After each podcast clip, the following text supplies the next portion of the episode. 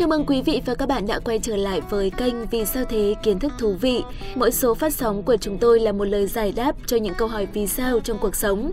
Thông qua đó, bạn sẽ có thể khám phá thêm nhiều sự thật thú vị xung quanh mình. Và như các bạn đã thấy ở phần tiêu đề, ngày hôm nay chúng ta sẽ cùng nhau đi giải mã về sự giàu có của Monaco, nơi mà tỷ lệ nghèo bằng không và triệu phú có mặt ở mọi ngóc ngách. Và trước khi đến với phần nội dung chính, hãy dành tặng cho kênh một lượt đăng ký để không bỏ lỡ bất cứ thông tin thú vị nào nhé!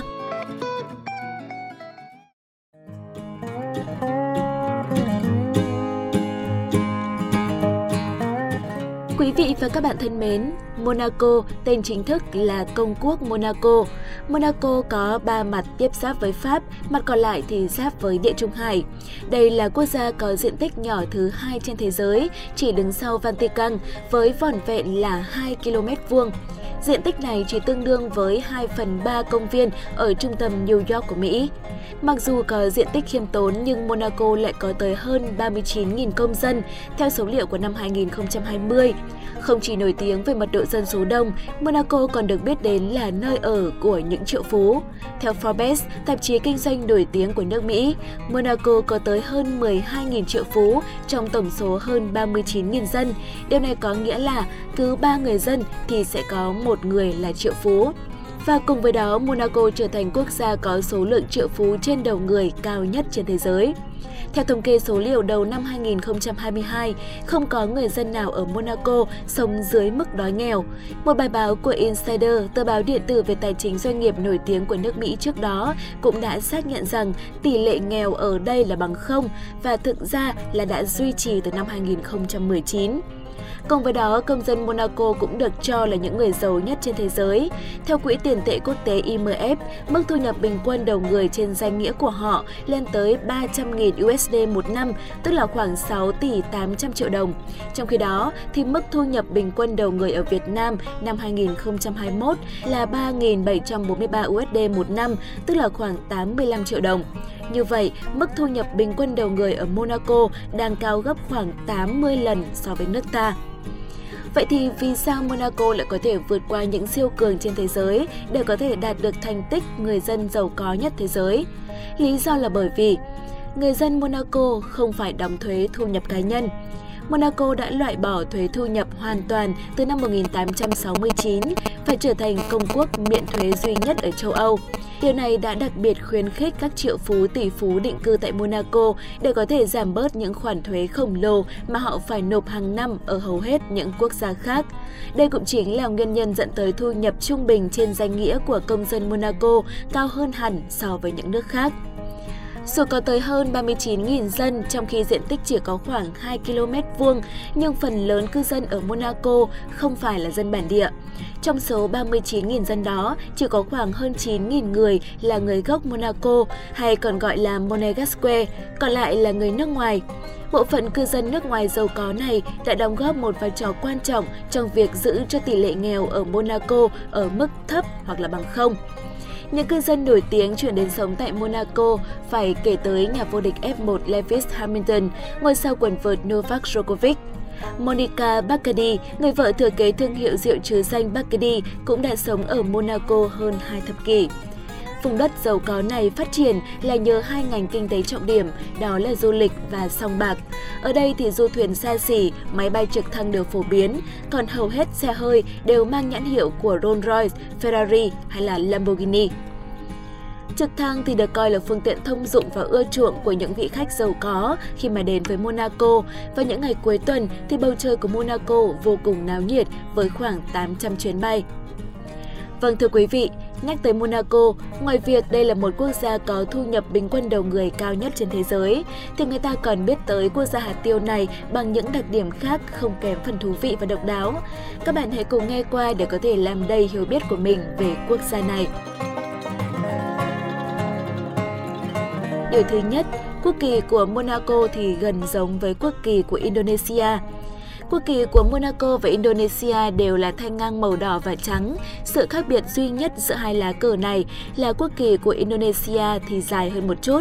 Quốc kỳ Ba Lan cũng có thiết kế tương tự, chỉ khác màu sắc bị đảo ngược với sọc trắng ở phía trên và sọc đỏ ở phía dưới. Điều thứ hai, Monaco là vùng đất an ninh cao và tỷ lệ tội phạm rất thấp. Theo thống kê mỗi năm thì tại Monaco chỉ có khoảng một vụ trộm xe hay là giết người mà thôi.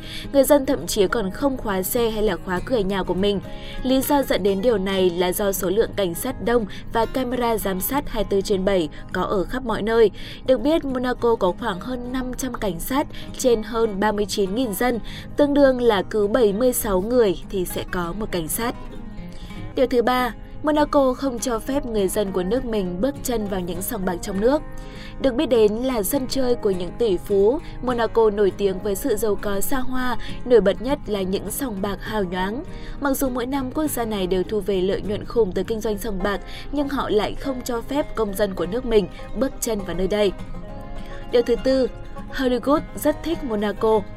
Thực tế thì có rất nhiều bộ phim Hollywood đã được quay ở Monaco.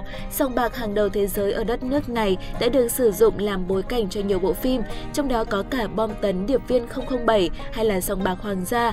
Sự quyến rũ cùng với sự giàu có của nơi đây đã thu hút rất nhiều nhà làm phim. Điều thứ năm, rất khó để có thể xin nhập tịch hay là hộ chiếu ở Monaco. Phần lớn người dân sống ở Monaco chỉ có giấy phép cư trú. Như đã nhắc ở trên, công dân chính hiệu ở đây được gọi là Monegasque. Khác với quốc gia Âu Mỹ khác, người ta không thể nhập tịch ngay lập tức bằng cách kết hôn với một Monegasque hay là được sinh ra trên lãnh thổ của nước này. Trở thành công dân của Monaco được coi là một đặc ân và chỉ có người đứng đầu công quốc mới là người quyết định ai có thể nhận được hộ chiếu ở đất nước mình. Để quyết định xem người nộp đơn có phù hợp trở thành công dân của nước mình hay không, Thiên vương Albert đệ nhị cũng cần nhận được sự khuyến nghị từ ba nhân vật trong chính phủ, đó là thị trưởng Monaco, bộ trưởng ngoại giao và chủ tịch hội đồng quốc gia. Sự giàu có địa vị của người nộp đơn không được coi là một sự đảm bảo cho việc đỗ nhập tịch, nhưng nếu ứng cử viên là người tham gia tích cực vào những công việc từ thiện thì cơ hội đỗ sẽ cao hơn.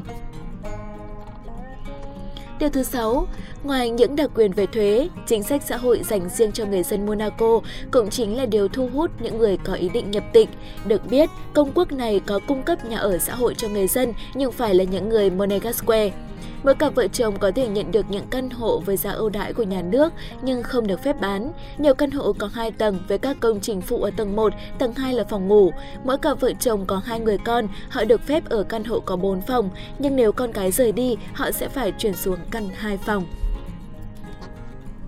Điều thứ bảy, Hoàng gia Monaco là giàu có nhất trên thế giới. Hoàng tử Albert đệ nhị hiện sở hữu tài sản ước tính trị giá khoảng một tỷ đô la và nắm giữ một phần tư đất đai tại Monaco. Theo đó, thì Hoàng gia Monaco trở thành một trong những hoàng gia giàu có nhất trên thế giới. Để so sánh, nữ hoàng Anh Elizabeth đệ nhị hiện có tài sản ước tính gần năm trăm triệu đô la, chỉ bằng một phần hai khối tài sản của Hoàng tử Albert đệ nhị. Đám cưới của Hoàng tử Albert đệ nhị và công nương Charlene vào năm hai nghìn không trăm mười một là một trong những hôn lễ hoàng gia xa hoa và đắt đỏ nhất trên thế giới. Đám cưới kéo dài ba ngày với chi phí ước tính là bảy mươi triệu đô la và có sự tham gia của rất nhiều khách mời nổi tiếng. Điều thứ tám, muốn tới Monaco, du khách không thể đi máy bay. Để muốn tới Monaco thì du khách buộc phải đi tàu hỏa, trực thăng hay là du thuyền, vì đất nước này quá bé nhỏ để có thể xây dựng sân bay. Tuy vậy, đi tàu hỏa từ thành phố Nice, Pháp tới Monaco chỉ mất khoảng ba mươi phút.